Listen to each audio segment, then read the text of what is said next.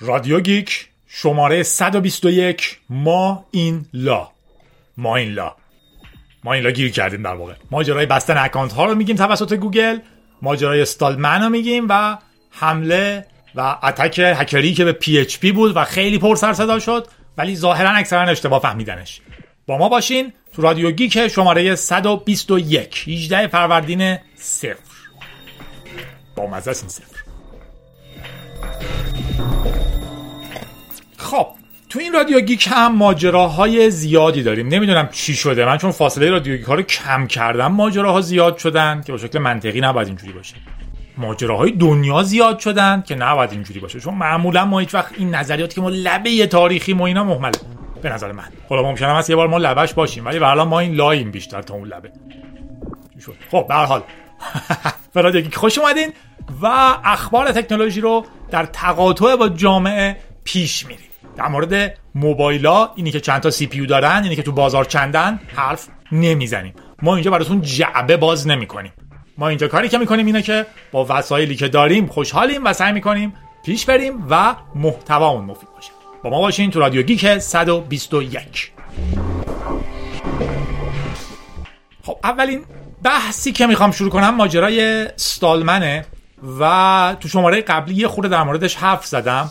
و ماجرای برگشتن گفتیم که استالمن داره برمیگرده به بنیاد نرم افزارهای آزاد و گفتم این چرا برای نرم افزار آزاد خوبه؟ استالمن یه آدم انقلابی قوی در منتها الیه حالا در لول خودش همیشه منتها الیه تری هستش هرچند که اون دیگه منتها الیه ترتر نمیشه ترتر شد.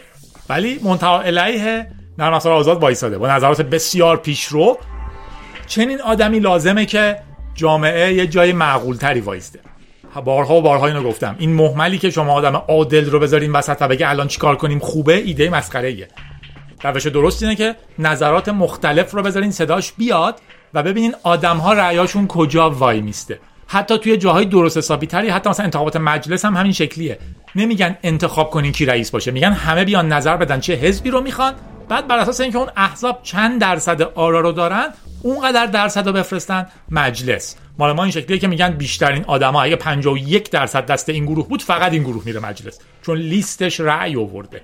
ولی شیوه درست اینه که بگن اگه 51 درصد دست این گروه بود 30 درصد دست اون گروه بود 29 درصد هم دست اون یکی گروه بود یا 19 میشه 51 درصد مجلس اینا باشن 19 درصد مجلس اینا باشن 30 درصد اینا باشن که در واقع همه نظرات باشن و یه جای خوبی وسط وایستیم. استالمن هم کارش اینه. اون تهو می‌گیره که ما جای خوبی وایستیم. اگر بگیم نه حالا اونم خیلی سخت گیره و اصلا چه کاری اون عقاید پیش رو ما بپذیریم و عملی نیست. نظر تای تیفمون میاد اینجا سر تیفمون هم اینجا بود پس ما اینجا وای میستیم در که اگه اینجا باشیم استال منم اینجا باشه ما اینجا وای میستیم خلاصه تقریبا فهمیدین چی گفتم حتی صوتی رو. با ما باشین در مورد استالمن حرف می‌زنیم. استالمن یه بحث مهمی که باید در موردش مطرح بشه حملات متنوعی که علیه شد. و خیلیاش به نظر من بی انصافانه بود و خیلی هم به نظر من جا داشت که به شیوه درستی اتفاقا مطرح بشه و استالمن ازش دفاع کنه یا اگر نمی‌تونه دفاع کنه لیدر نرم افزار در واقع توی برد مثلا نباشه. حالا جای بحث هست که چه دفاعی می‌تونه بکنه چه جوابی داره. ولی به نظرم مهمه که در مورد تک تک مسائلی که در مورد استالمن میگن و بهش حمله می‌کنن حرف بزنیم. چون شرکت های بسیار مهمی مثل فایرفاکس نه شرکت موزیلا بنیاد موزیلا تور گنوم و خیلی از سازمان هایی که ما قبولشون داریم به خوبی علیه استالمن نامه امضا کرد آدم هایی که خیلی ما دوستشون داریم هم در دفاع از استالمن امضا کردن. در نتیجه ما لازم خودمون وایسیم نگاه کنیم و به حرف اینا گوش ندیم. استالمن چند تا حمله خیلی جدی بهش شد. به طور خاص ایده این بود که این آدم شخصیتی داره که درست نیست در leadership نرم افزار آزاد باشه. استدلالی که می‌کردن در واقع مخالفینش این بود. ولی بذاریم ببینیم به چه مواردی اشاره می‌کنن علیه استالمن که در ما پیامبر جنبش نرم افزار آزاد حساب میشه. چیزهای مختلفی بود. مثل یه بخشیش سکسی بود. می‌گفتن در واقع رفتارهای سکسی سکسیستی اینا با هم فرق می‌کنن و آزارگر داره. یه بخشیش این بود که می‌گفتن نظریاتی داره که صحیح نیست مثل تبلیغ برای رابطه با کودکان. دفاع از کسانی که با کودکان رابطه داشتن. تبلیغ به تجاوز. خب اینا خیلی حرفای بزرگیه برای یه نفر. استالمن حرفی که می‌زنه اینه که اینها بزرگ نمایی شده. حرف من دفاع از تجاوز نبوده. من می‌گفتم شاید فلان. بزنین یکی بررسی کنیم. چند تا حمله به استالمن هست. یکیش دفاع از اپستین یا دوست عزیزش ماروین مینسکیه. اپستین کی بود؟ یه یاروییه که لینک های بسیار پیچیده قوی و مشکوکی داره. با یه عالمه آدم در ارتباطه. هر دفعه ماجرای اپستین داغ میشه یه سری هکر میان دفتر تلفنش رو leak می‌کنن و تو دفتر تلفن اپستین آدم های خیلی مشهوری شماره هاشون هست که یعنی دوست های اپستین بودن احتمالا. یه کالم آدم از رئیس جمهورای کشورهای فیلان تا بهمان چون حفظ نیستم حالا اسم نبردم تا دانشمندای بزرگ تا آدمایی که تو صنایع بزرگن و اینجور چیزا. حالا اشکالش چیه؟ اپستین تو جزیره هاش یه سری پارتی های غیر مرسومی می‌گرفت در واقع خیلی لحو و لعب. حالا تا اینجاش هیچ اشکالی نداره. هر کس انتخاب می‌کنه. اشکال از اونجا شروع می‌شد که می‌گفتن که تو این پارتی ها دخترهای زیر 18 سال شرکت داشتن و به جاهایی می‌رسیده که نباید برسه با دخترهای زیر 18 سال. و آدمهایی مثل ماروین مینسکی اینجا حضور داشتن. ماروین مینسکی کیه؟ خدای هوش مصنوعی زندگی مصنوعی و اینجور چیزها. artificial life که این روزا خود از مد افتاده و هوش مصنوعی خیلی مد شده. ولی در واقع از پیشروهای اینجور نظرات فلسفی بود. تو بچگی برای ما خدا بود چون ما هیچ دسترسی به اینترنت نداشتیم. در اینترنتی وجود نداشت به این معنای فعلیش. مشکل سانسور چی نبود؟ اینترنت اون اول که اومد ایران کاملا آزاد بود. بعدا در دوران خاتمی سانسور جدی شروع شد و خاتمی یه چیزی نوشت که ما فقط مسائل غیر اخلاقی رو سانسور می‌کنیم در حالی که هدف اصلی ظاهرا سیاسیا بودن. به مینسکی مقاله های می نوشت توی MIT در مورد هوش مصنوعی و اینجور چیزها و اولین متن هایی بود که من خوندم. برای ما خیلی مهم بود. بسیارم visionary بود. یعنی آینده رو می‌دید که کدوم سمت خواهیم رفت هوش مصنوعی چه جوری خواهد شد و اینجور چیزها. خیلی مهمیه تو MIT مینسکی هم تو یکی از این پارتیا بوده و ظاهرا با یه خانومی در Virgin Islands اسم عجیبی داشته برای این کار و یه خانمی به اسم گیوفر گیوفر یه همچین چیزی رابطه برقرار می‌کنه که دختره 17 سالش بوده و دختره الان شکایت می‌کنه از این مسئله. استالمن توی ایمیلی می‌زنه که کلمه rape خیلی تنده در این مورد. ما تو فارسی میگیم تجاوز ولی در واقع آزار و اذیت این که تو تلویزیون ما میگن برای اینکه نگن کسی تجاوز شده که اصلا نمیشه. ولی حرف استالمن اینه که کلمه rape خیلی تنده برای این موضوع در مورد مینسکی چون که دختر اولا 17 سالش بود حالا یه سال مونده بوده به 18 سال خودش احتمالا علاقمند بوده مخالف نبوده حداقل و اینجور چیزها. خب این خیلی controversial این بحث تو آمریکا. آمریکا بسیار حساسه به این رابطه زیر 18 سال. هرچند که یکی از مثلا reference هایی که میدن که چرا استالمن بده اینه که استالمن گفته ما در این مورد هم حتی می‌تونیم حرف بزنیم. چرا 18 سال اون مرز خاصیه که ما باید خیلی مواظبش باشیم. چرا 17 سال نیست؟ چرا 16 سال نیست؟ چرا ما میپذیریم دو نفر 16 ساله با هم شروع می‌کنن رابطه برقرار کردن دیگه تو دبیرستان. ولی مثلا بین یه 40 ساله و یه 16 ساله انقدر وحشتناک حساب میشه. ولی چرا تا 17 و نیم خیلی وحشتناک رو 18 یهو اوکیه؟ در واقع این بحث هایی که خیلی زیاد استالمن جاهای مختلفی در مورد الزامن رابطه هم نداشته.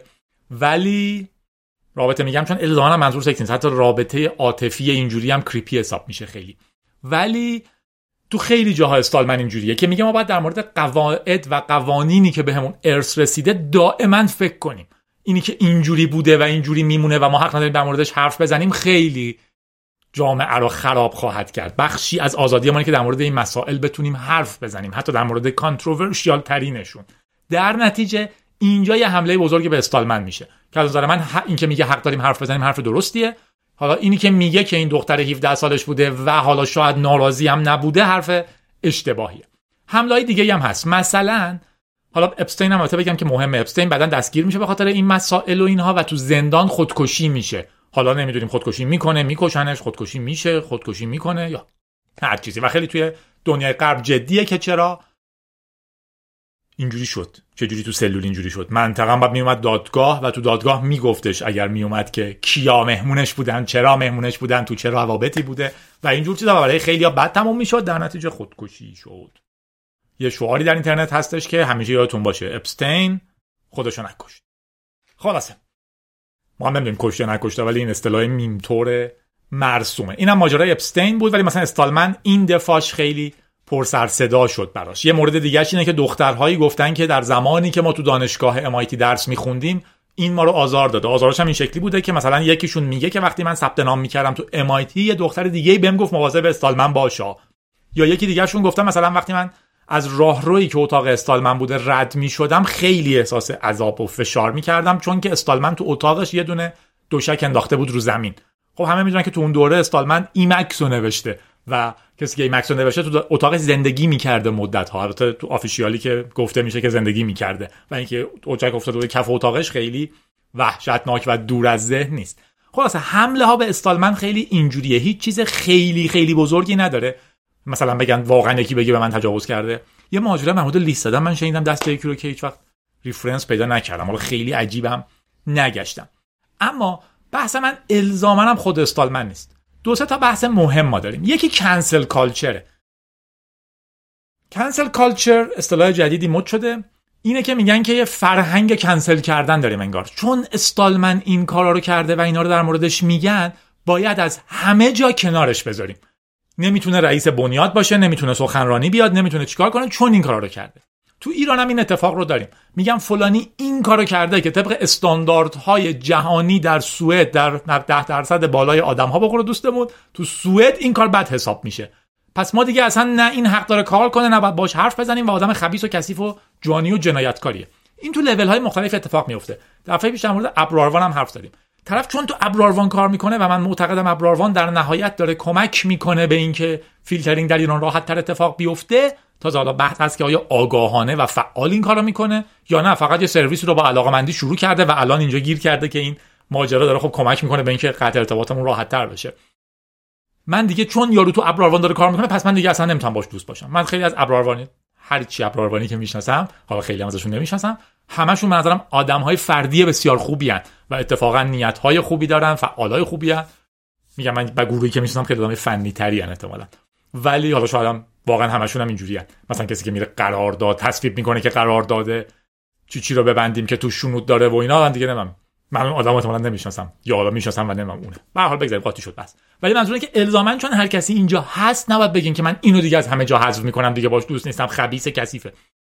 توی کنسل کالچر این اتفاق میفته و مشکلش هم این میشه که شما یه سری آدم ها رو به خاطر اشتباهات خیلی کوچیکی مثلا استالمن تو کل دوره مثلا چهل سالی که در جنبش نرم افزار آزاد بوده اتاقش کفش دوشک بوده و این باعث می‌شده که یه دختری اذیت بشه.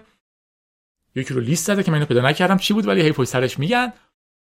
یه ایمیل زده که ماروین مینسکی خیلی دوست خوبیه. خب ماروین مینسکی واقعا دوستش بوده. ممکن اصلا به عنوان دوست هم بخواد از یه اسطوره مثل مینسکی دفاع کنه و حتی ممکنه چرت بگه. مثلا در این مورد که حالا شاید دختره خودش هم حالا خیلی هم ناراضی نبوده و این فرق داره با تجاوز به زور و اینجور چیزا. case اش ایناست در طول چهل سال و یهو شما این آدمو کاملا از همه جا می‌ذارین کنار چون آدم بد و کثیفیه. این میگن که بهش cancel culture اتفاقا شما باید آدم هایی که اشتباهات کوچیکی دارن رو اتفاقا پذیراتر باشین inclusive برخورد کنین بیان همراه شما باشن که بتونن از اون اشتباهشون دور بشن. نه اینکه کلا یارو بگین که این تو خیابونی به یه دختری نگاه کرده که داشت رد می‌شد. پس ما اینو اصلا از حلقه دوستیمون حذف می‌کنیم بره همون تجاوزشو بکنه. خب میره همونجا. خلاصه ایده های پیچیده در مورد ماجراها. و بد بودن یک سری کارهای آدم ها الزامن از بشریت خارجشون نمی‌کنه. حواستون باشه همه کار بد دارن. این این نیست که همه رو درک کنین هر کی در یک شرایطی. آدم بد داریم آدم خوب داریم. آدم کثیف داریم آدم تمیز داریم.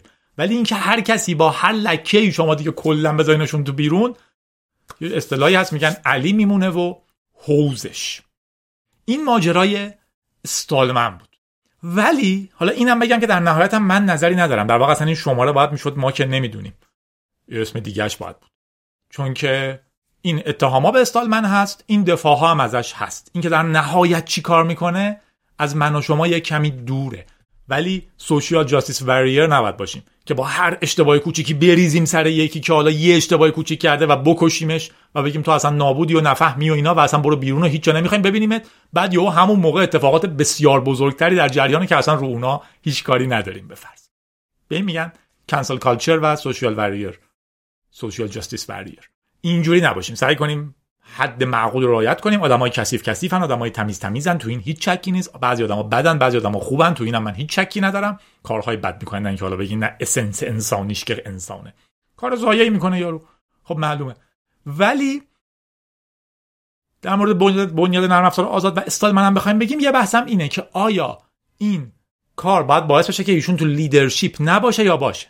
ممکنه یکم بتونه از این دفاع کنه که آقا کسی که اصلا این حرفا پشتش هست بهتره توی leadership جلوی نرم افزار آزاد نباشه که هر وقت گفتی نرم افزار آزاد دعوا بشه هر جلسه ای این پیچیدگی پیش بیاد. بالاخره یه بخشی از این موضوع سیاسیه. یکی دیگه هم هست میگه نه اتفاقا این حرف ها رو براش درست می‌کنن. تو کل کارنامه 40 سالش اینا رو می‌ذارن که یکی دقیقا جنگنده فعال پر رزومه و پر اسم و سنگین مثل استالمن بره کنار که به فرض IBM که نامه رو امضا می‌کنه بتونه انحصار خودش رو پیش ببره. اینم یه بحث دیگه است. ولی در نهایت تصمیم گیریش خیلی سخته و کار ما نیست. چیزی که من می‌تونم در تصمیم بگیرم اینه که گوگل داره بد میشه. به خاطر شرکت من مدت ها از مکم استفاده کردم. از نظر کاربری بسیار بدتر از لینوکس به نظر من. interface بسیار ضعیفتری داره. ممکنه جینگولی تر باشه. ممکنه stable تر باشه. از نظر اینی که میکروفونتون رو وصل می‌کنین همیشه درست ضبط می‌کنه و غیره و غیره. ولی مدیریت پنجراش به نظر من واقعا بده و یه سری feature basic نداره. اما در حد اینکه مثلا برین رو آیکون صدا scroll کنین صدا کم و زیاد بشه در حد اینکه یه دکمه بزنین یه پنجره نصف سمت راست صفحه رو بگیره و اینجور چیزا رو اصلا نداره که خیلی عجیبه. ولی اپل به عنوان یه کمپانی که احترام می‌ذاره به کاربراش داره بهتر از گوگل کار می‌کنه به نظر من. گوگل همینجوری داره تو خط بدتری میره. یه پادکستی من دارم به اسم گوگل گای. روزی که گوگل بد شد. پیشنهاد می‌کنم گوش بدین سعی می‌کنم بازنشرش بکنم که بشنوینش.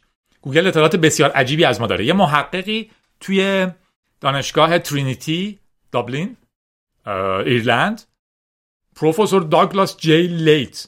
یه بررسی کردن روی ترافیکی که iOS و اندروید میفرستن به اپل و گوگل و رو جاهای مختلف بررسی کردن. یه device iOS گذاشتن یه device اندرویدی گذاشتن و دیدن اولین باری که بعد از factory reset میاد چیا رو به اپل و چیا رو به گوگل میفرسته. دیدن وقتی یه سیم کارت جدید می‌ذارین توش یا ور میدارین سیم کارتش رو چیا رو به گوگل و چیا رو به اپل میفرسته.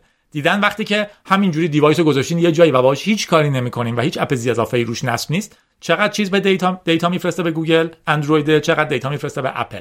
نگاه کردن ببینن که وقتی شما دارین صفحتون رو unlock کردین و دارین الکی میچرخین توش چیا میفرسته به اپل و گوگل. دیدن که وقتی که location تون رو روشن خاموش می‌کنین چی میفرسته؟ دیدن که وقتی که app هایی که داشتین رو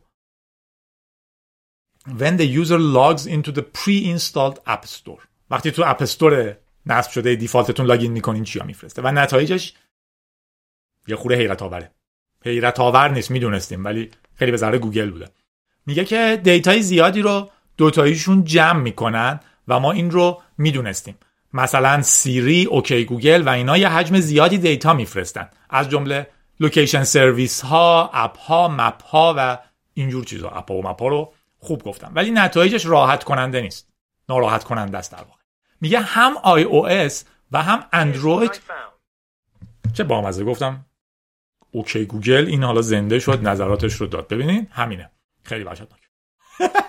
موهام سیخ شد. میگه که هم iOS هم اندروید data هایی رو از شما جمع می‌کنن و علاوه در عین اینکه شما گفتین من نمی‌خوام میفرستن به گوگل و اپل. و حتی وقتی که login نکردین هم این رو میفرستن از گوشیتون. یه جدولی داده از اپل iOS و گوگل اندروید که چیا رو میفرستن و تقریبا همه چیشون همه چی رو میفرستن. یه جاهایی اپل بدتره یه جاهایی گوگل بدتره طبق معمول. اپل به طور عموم شکلهای بیشتری از data رو جمع می‌کنه و میفرسته. مثلا location رو بیشتر میفرسته. اما گوگل خیلی خیلی حجم data ی بیشتری میفرسته.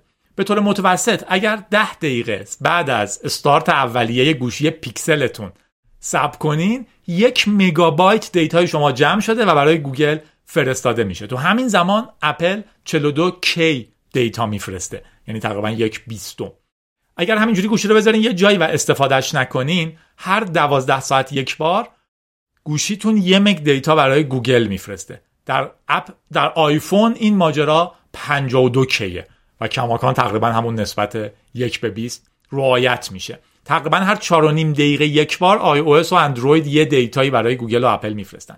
وقتی سیم کارت جدید می‌ذارین همین اتفاق میفته و بهش خبر میدن که این سیم کارت رو گذاشتن و اینجوری پیش رفته. توی iOS به طور خاص سیری سافاری iCloud توی گوگل در واقع گوگل اندروید یوتیوب app کروم گوگل Doc Safety Hub گوگل Meeting Clock گوگل search bar. این data ها رو بیشتر از همه میفرستن. خلاصه خیلی زیادم می‌تونین این رو به physical device وصل کنین دیگه. یعنی چون serial گوشیتون توش هست location تون توش هست سیم کارتتون توش هست و این ماجراهایی که اخیرا با گوگل داشتیم رو می‌تونیم توش ادامه بدیم. توی جاهای خیلی بیشتری هم دیدیم که گوگل وقتی که مثلا پلیس میره سراغش و میگه اطلاعات فلانی رو می‌خوام گوگل راحت تر داره جواب میده تا اندروید. اینا ایمیل زدن به گوگل و اندروید و درخواست ج... به, به گوگل و اپل و در اونجا قبلی هم اپل بود. درخواست کردن که در مورد این quote بدن و گوگل یه جوابهایی داده که جوابهای نسبتا معقولی هم بوده که چیا رو میفرستیم و چیکار می‌کنیم ولی در نهایت حواستون باشه دیگه. گوگل داره دنیا رو می‌خوره و همه چیز شما رو search تون و location تون و data ی گوشیتون و همه چیزتون رو پخش کنیم بین چیزای دیگه بد نیست. از DuckDuck دو برای DuckDuckGo برای search استفاده کنین. خیلی بهتر از قبل شده. من الان یه هفته هست استفادهش می‌کنم و خیلی راضیم. browser تون رو اگه می‌تونین فایرفاکس بذارین حتی سافاری بذارین. از دنیای الزاما فقط تو گوگل یه خورده بیاین بیرون. تو همین ماجرا یه اتفاق حادی هم در ایران اتفاق افتاد که حامد دوباره حامد تقریبا هر شماره یه نظری من در موردش میدم.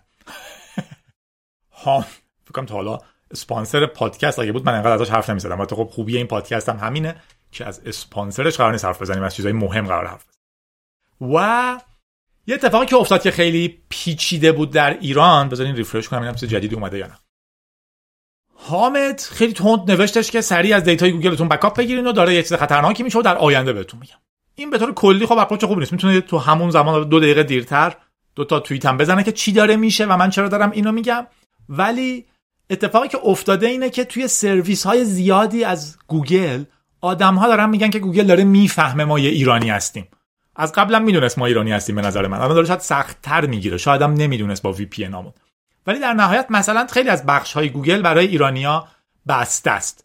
و یه بخش هایش به برنامه نویسی مربوطه یه بخش هایش به برنامه نویسی مربوط نیست. مثلا Firebase یه مجموعه ابزاریه که شما از طریقش می‌تونین app هاتون رو راحت تر بنویسین و این خب به ایرانیا بسته بود. ولی شما اگه یه VP استفاده می‌کردین پروکسی استفاده می‌کردین و اینجور چیزا می‌تونستین بهش وصل بشین.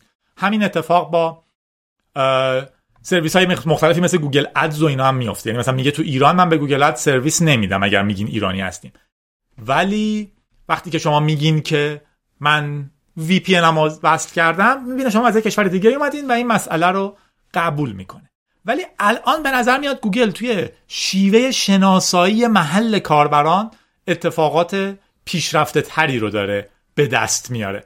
و در نتیجه حتی وقتی از VPN استفاده می‌کنین کماکان می‌دونه که شما همون جادی هستین که ایرانیه. با یه VPN سرش نمی‌تونین کلا بذارین. و سختگیری های جدیدی رو برای ما شروع کرده که دردسرهای بزرگی هم درست کرد. البته اینو پس می‌گیرم. هنوز به نظر من دردسرهای بزرگی ما توش ندیدیم. گوگل سختگیرتر شده اما کماکان ما تقریبا همه کاری که قبلا می‌کردیم رو می‌کنیم. حداقل توی زندگی روزمرهمون. به نظر نمیاد actually بخواد سرویسش رو به ایران قطع کنه. از جمله مثلا گوگل Maps دو سه هفته پیش یا یه ماه پیش تازه سرویس مثلا مسیریابی کوچه به کوچه که الان به پیچ راست به پیچ چپ برو تو شهید آینی و اینا در واقع تازه اینو تازه راه انداخته. یعنی یه گروهی کار می‌کنن. بعد یه گروهی فعال کار کنن که ایران رو قطع کنن از اینترنت. و اما اتفاقی که میفته اینه که شروع می‌کنه لوکیشن رو دقیق‌تر فهمیدن. توی مثلا یوتیوب هم این شکلی شده. هی داره گیر میده که شما دقیقا کجایین و اعلام کنین که چجوری مالیات باید بدین. اگر دارین از یوتیوب پول در میارین ما طبق قوانین آمریکا باید مالیات شما رو بگیریم. 25 درصد مثلا مالیات می‌گیریم. اما حد اکثر. نمی‌دونم چجوری من دنبالش نکردم. اما به این خاطر داره به location سختگیری بیشتری می‌کنه و فقط دیگه از IP تشخیص نمیده. خیلی هم ماجرای طبیعیه دیگه. من این گوشی رو دارم که با جادی توش login کردم. گوشی سیم کارت ایران توشه. پیش شمارش مال ایران. location ش همیشه ایران بوده. تمام map ی که چرخیدم همیشه تو ایران بوده. بعد من یهو بگویم میگم IP من کاناداست. من کانادام. اونم میگه بیا عزیز دلم. خلاصه. بعضی از بخشایی بوده که مثلا می‌گفتن که یوتیوبرها بعضی هاشون گفتن که ما user هایی می‌بینیم که از ایران دارن وصل میشن. خب منطقا قبلا این فقط دوستانی بودن که اینترنت بدون فیلتر برای خودشون برمی داشتن یا برای دوستاشون. الان ممکنه من کماکان با IP آمریکا با IP آمریکا برم ولی یوتیوب منو از ایران حساب کنه. تو developer services همین اتفاق افتاده. تو یوتیوب Premium و یه عالمه چیز دیگه. آدما کلی چیز میز نوشتن. حامد پیشنهاد کرده backup بگیرین از data تون. همیشه backup داشتن. به هر شکلی از هر data یی خوبه. ولی الزاما مشکل شما رو حل نخواهد کرد backup backup بگیرین. backup خیلی خوبه. ولی مثلا Google Docs اگه کار می‌کنین احتمالاً اون فایلایی که Google Docs به شما میده backup ی که گوگل به شما میده خیلی کاربردی نداره. یا مثلا اگر من از Gmail هم استفاده می‌کنم برای login به همه جا از account Google م اگر گوگل اونو ببنده backup ایمیلام مشکل اصلی من رو حل نمی‌کنه. و کلی چیز دیگه. فعلا ما هیچ تحریم حاد جدیدی ندیدیم. حامد github.com slash حامد s slash Google Backup با G و B بزرگ. Google Backup با G و B بزرگ. یه document ی درست کرده به فارسی و انگلیسی که فوق العاده عالیه. بچه هم کمک می‌کنن به گسترشش و data اضافه می‌کنه به اینی که چه اتفاقاتی افتاده. ولی امیدواریم که اتفاق بدتری نیفته. سر صدا تو این چیزها خیلی خوب و مفیده. یعنی اگر یک سازمانی جمع بشه یه نامه بنویسه امضا جمع کنه و اینجور چیزها که آقا فشار مضاعف به ما نیاریم ما به کافی با چوب می‌زنن تو کلمون تو ایران در مورد وصل شدن به اینترنت اتفاق خوبیه. اما به این راحتی ها هم نیست. یعنی اینجوری نیست که گوگل یکی نشسته گفته اینا رو ببندیم بعد من ایمیل بزنم بگم نبندیم اونم بگه نبندین. یه بخش حقوقی پیچیده داره. از این ور باید وکیل باهاش حرف بزنه از اون ور وکیل جواب شما رو میده. هر وقت ایمیل زده باشین متوجه این موضوع میشین. اینجوری نیست که شما به مدیر عامل گوگل بزنید اونم بگه باشه. در واقع پیچیده تره. تو ایران هم که کماکان دیدن از گوگل عقب نیفتن ماجرایی که شروع کردن این بوده که او. اعلام کردن که اینترنت رو طبقاتی خواهند کرد. چون نمیشه که همه همینجوری برن همه اینترنت حالا اینکه واقعا چه جوری می‌رفتن. ولی ایده اینه که بالاخره دوستای ما که باید تو توییتر فعال باشن دوستای ما که باید یوتیوبرهای شاد باشن اونه که عکس خوشحال می‌گیره از اینکه تو ایران چقدر آزادی هست باید بتونه یوتیوبر فعالی هم باشه به راحتی. حالا نصفشون که تو آمریکا کانادا نشستن ولی اونایی که تو ایرانن احیانا در نتیجه گفتن که ما یه وی پی خاصی می‌خوایم بدیم که دوستامون حالا کسایی که نیاز دارن ببخشید دوستامون نه. مثل خبرنگارا دولت مردا دانشجوها و اینها بتونن به یه سری از سرویس ها دسترسی داشته باشن. گفتنم این رفع فیلتر خواهد شد اینها. اینا رفع فیلتر نخواهد شد. دوستاتون دسترسی خواهند داشت. مثل اینکه یه موقعی توی کشوری بگین آ کلا ممنوعه. این کثیف‌تره یا اینکه بگین آ ممنوعه بجز برای اونایی که با ما خوبن. دومی کسی راهنمایی. خب چیزی هم که رو اعصابتون می‌تونه بره دولت مردانی هستن و حاکمینی هستن که دارن توضیح میدن که وای گوگل چقدر کار زشت بود. اینترنت متعلق به همه است. به چه حقی اینترنت رو دارن جدا می‌کنن؟ یا حتی در مورد همین اینترنت طبقاتی فکر کنم نازمی توییت کرده بود که اینترنت طبقاتی ما کاملا مخالفیم و اصلا کار درستی نیست. یعنی که دوستان عزیز شما خودتون اینترنت جدایی دارین که مال مردم نیست. بدون فیلتر می‌تونین به همه جا برین. این اینترنت طبقاتی رو اگر تازه بوده باشه هم شما شروع کردین و قبول کردین و دارین ادامه میدین. الان مشکلتونه که یکی دیگه می‌خواد به بقیه هم بده. دقیقا مشکلتون رو توضیح بدین.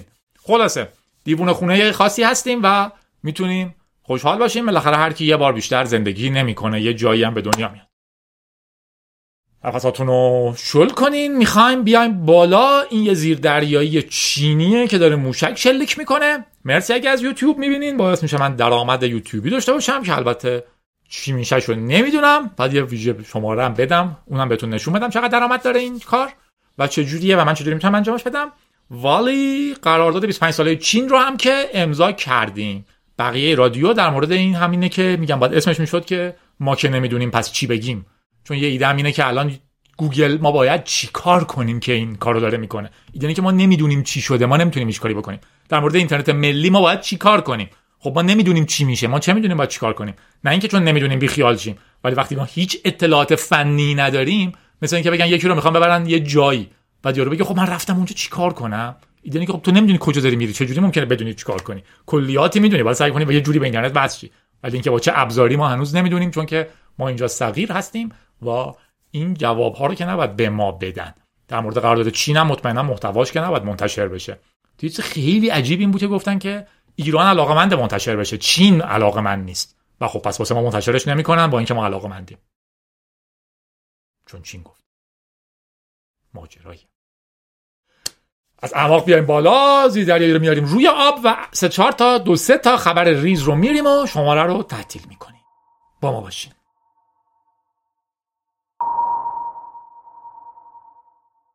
خب یه خبر جالبمون این بود که PayPal اعلام کرده checkout crypto را میندازه.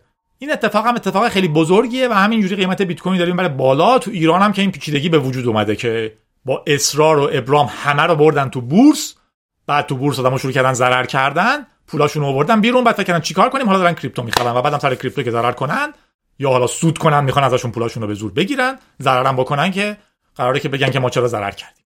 ولی نمی‌دونم من تو کریپتو کسی ضرر می‌کنه یا نه من اصولا وارد کار تجاری نمیشم که زندگیم راحت باشه. اما خبری که می‌تونه برای کریپتو یا خیلی خوب باشه اینه که PayPal اعلام کرده که تو checkout crypto قبول می‌کنه. یعنی شما تقریبا انتظار میره من در خبر رو دقیق نمی‌دونم و خیلی ساده است کنارش رد میشیم تا وقتی خیلی فعال و خوب بشه.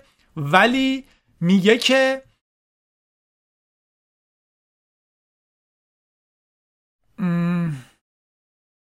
29 تا میلیون 29 تا میلیون. 29 میلیون فروشنده ای که از طریق PayPal اجازه checkout میدن و آدم‌ها می‌تونن چیز بفروشن شما موقع checkout شون می‌تونین crypto پرداخت کنین. و این در واقع باعث میشه crypto به شکل پول وارد چرخه بشه. بیت کوین رو خیلی دارن هی نگه میدارن برای سودش ولی پول هایی مثل Dogecoin و اینجور چیزها حالا در واقع بیت کوین هم از طریق Lightning اجازه میدن که در واقع واقعا مثل پول مصرف بشن. مثلا Dogecoin ایدهش این نیست که قرار خیلی گرون بشه. حالا یه سری شوخیایی هست که قراره به moon برسیم بشیم یه دلار. ولی ایدهش اینه که واقعا مثل پول بتونیم بدین و بعدا بگیرین. کسی اینجوری هر چی پیدا می‌کنه رو سعی نکنه نگه داره پیش خودش به امیده گرون شدن. هر چقدر بچرخه به نفع همه است PayPal اگر قبول کنه توی checkout واقعا crypto خب cryptocurrency خیلی خیلی خیلی خیلی اتفاق خوبیه. باید صبر کنیم ببینیم چی میشه. یه خبر بامزه دیگه هم hack PHP بود که یه backdoor اضافه می‌کرد به PHP خبر رو احتمالا اکثر رسانه ها خیلی بد فهمیدن و خبرها اینجوری میومد که PHP یه backdoor بهش اضافه شده. واقعیت امر این نبود.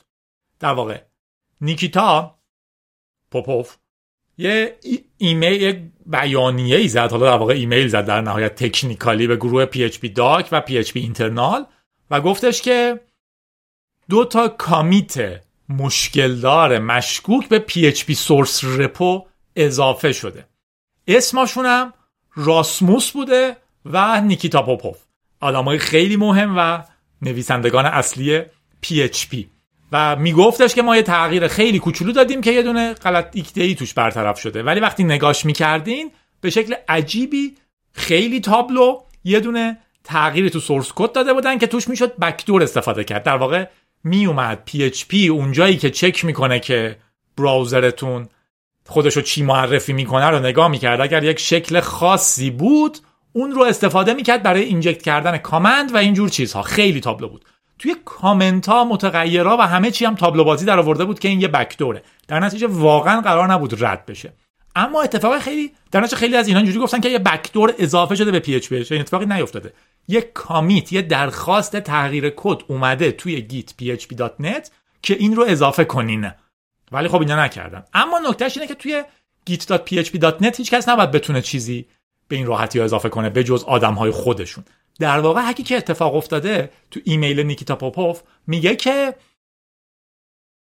git php.net سرور compromise شده و بهش حمله شده و روش کنترل گرفتن و تونستن این اضافه کنن. که البته این خودش خیلی اتفاق حادیه. یعنی اگه طرف می‌خواست کار خیلی بدتری بکنه احتمالا می‌تونست وقتی به سرور Git PHP دسترسی داره. ولی این کارو نکرده و فقط نشون داده که من به اینجا دسترسی دارم. این یه تیکش. در نتیجه خبری شنیدین که PHP backdoor بهش اضافه شده اینا مهمله درخواست اضافه شدن backdoor دادن ولی خب کسی نباید در دسترسی می داشته که این درخواست رو هم ثبت کنه. کل Git PHP dot net compromise شده. یه اتفاق خیلی مهم برای ما که هم باید بهش توجه کنیم هم حالا در اینجا اتفاق جالبی بوده اینه که توی همین ایمیل میگه که ما داشتیم بررسی می‌کردیم و در نهایت تصمیم گرفتیم که maintaining our own git infrastructure is an unnecessary security risk نگهداری زیرساخت گیت خودمون یه ریسک امنیتیه که بهش نیاز نداریم maintaining our own git infrastructure is an unnecessary security risk خیلی برداشت خوب و مهمیه ما سرویس های مهممون رو باید از بقیه بگیریم. تو ایران این خیلی باب نیست. هر کسی داره سرویس های خودش رو راه میندازه. در حالی که اگه از بقیه بگیره هم business بهتر میچرخه هم اگر من تخصصم نوشتن برنامه PHP خود PHP نه که با PHP برنامه بنویسم اگر من تخصصم PHP بهترین کارم اینه که Git م رو hosting م رو و اینام رو بسپرم به یکی دیگه. اینا انقدر سریع این رو فهمیدن و فکر می‌کنم بردن روی GitLab یا GitHub بذار ببینم اینجا. دارمش آره. بردن روی php.net بردنش روی GitHub و اونجا host ش می‌کنن. تو شرکت ایرانی هم این تصمیم مهمیه. ما خیلی زیاد پیش میاد اینو که خودمون می‌نویسیم. IT مون خودش اینو راه میندازه. یکی داریم اینو بلده خودش پیش ببره. هر چقدر شما از بقیه سرویس بخرین سرویساتون رو سرویس های حرفه‌ای‌تر رو کار خودتون متمرکزتر میشین و اون کارو میسپرین به آدم حرفه‌ای. اگه من دی سرور لازم دارم به جای اینکه از کلاود فلر بگیرمش اگه بیام دی سرور خودم رو بندازم خب فقط یه بار اضافی انداختم رو دوش خودم بعدم که بهم اتک میشه فکر می‌کنم من باید چیکار کنم.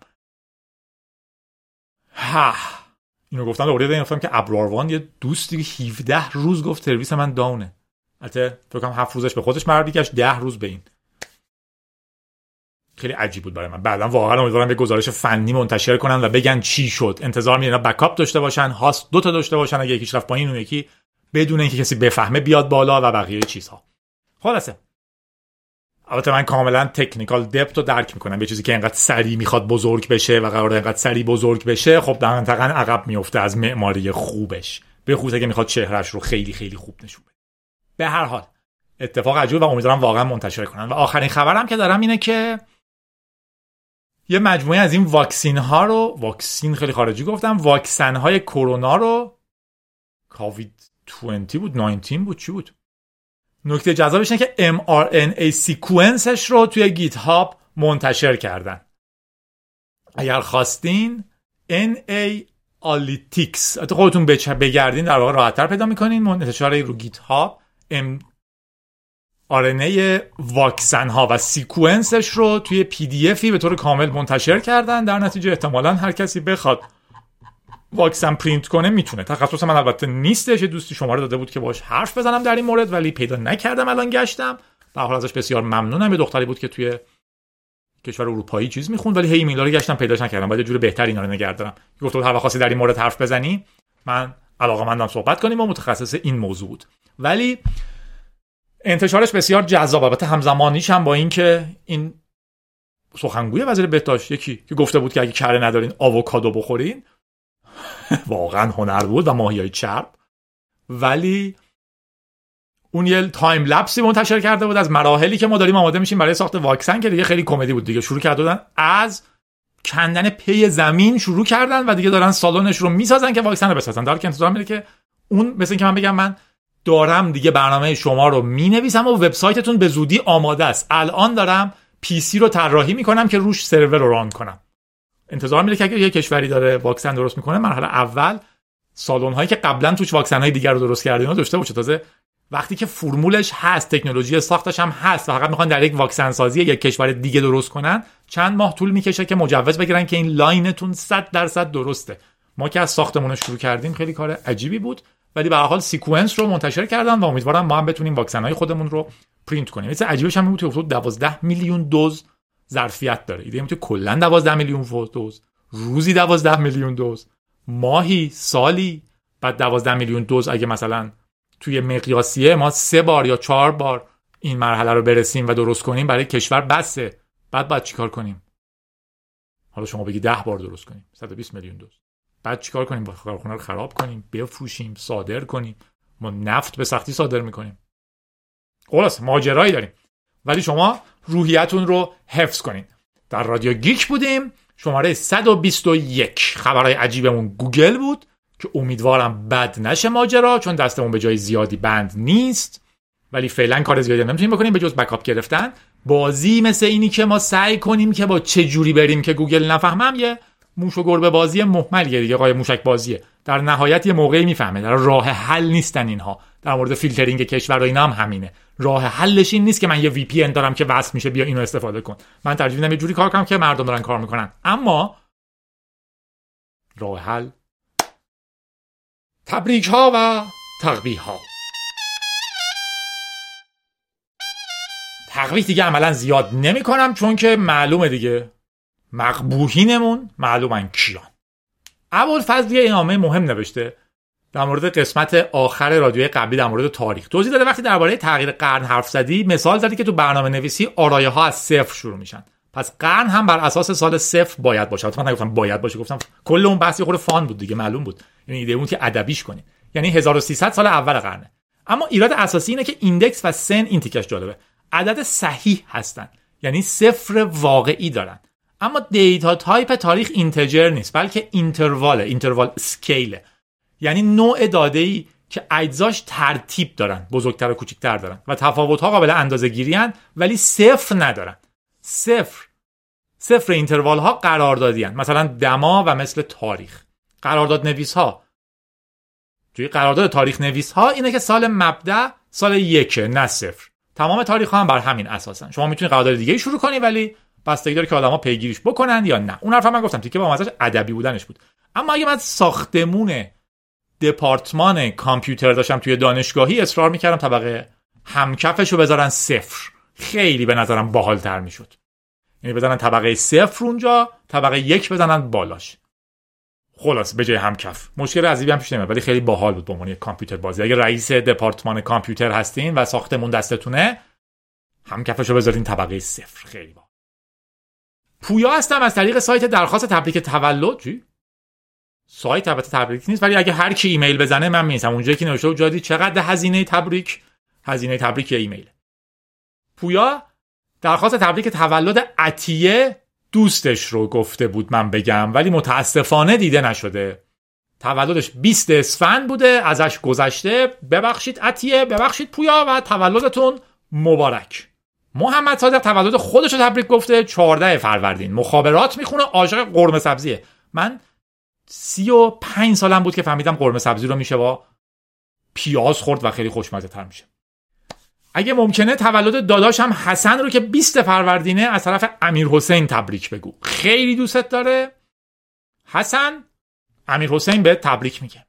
تولد من 6 فروردینه از طرف خودم تبریک بگو. امیر نپستر سایت نپستر نه. اون هکره که تو فیلم شغل ایتالیایی نپستره تولدت مبارک نپستر از طرف جادی و امیر نپستر خیلی خیلی خوشحال میشم که توی رادیوگی که بعدی از طرف امیر محمد به آرشین تبریک بگین که خیلی قوی و پرقدرت برنامه نویسی رو شروع کرده و قرار نیست تحت هیچ شرایطی اونو کنار بذاره و ازش دست بکشه. شعار خوبیه آرشین تو ذهن داشته باش. تحت هیچ شرایطی نباید از این دست بکشی. ولی ته دلت بدون که اگه یک کاری رو بیشتر دوست داشتی اگه از این کار لذت نبردی و هر چی شد می‌تونی بری سراغ چیز بعدی که دوستش داری. ولی نه به خاطر تنبلی. نیرو تو حفظ کن. جنگنده هم باشین. ولی یادتون هم باشه قولی که به خودمون میدیم یه قرارداد با ماست. مثل اینه که بگیم من بچه بودم می‌خواستم قواس شم. الان چرا قواس نشدم؟ می‌دونی که خب نمی‌خواستم دیگه قواس شم. آدم بزرگ میشه و تغییر می‌کنه. اتفاقا کسی که بزرگ میشه و تغییر می‌کنه همونقدر باحاله که اون که بزرگ میشه و هیچ تغییری نمی‌کنه. خلاصه. تا وقتی عاقلانه است. تولد ماعده رو از طرف امیر حسین تبریک میگم. از طرف مجید تولد پسر سه سالش دانیال رو تبریک میگم. حامد گفته همسرش بهار تو 18 فروردین به دنیا آمده و تنها کسی باشه که تو دنیای اطرافش یه برنامه نویس رو تحمل و حمایت می‌کنه. مرسی بهار که هم تحمل و حمایت می‌کنی ولی برنامه نویس هم آدم هایی هستن مثل بقیه آدم ها همدیگر رو تحمل کنین. تحمل نه با هم هماهنگ شین و همدیگر رو حمایت کنین حمایتش رو با هی دو چشم نوشته بود.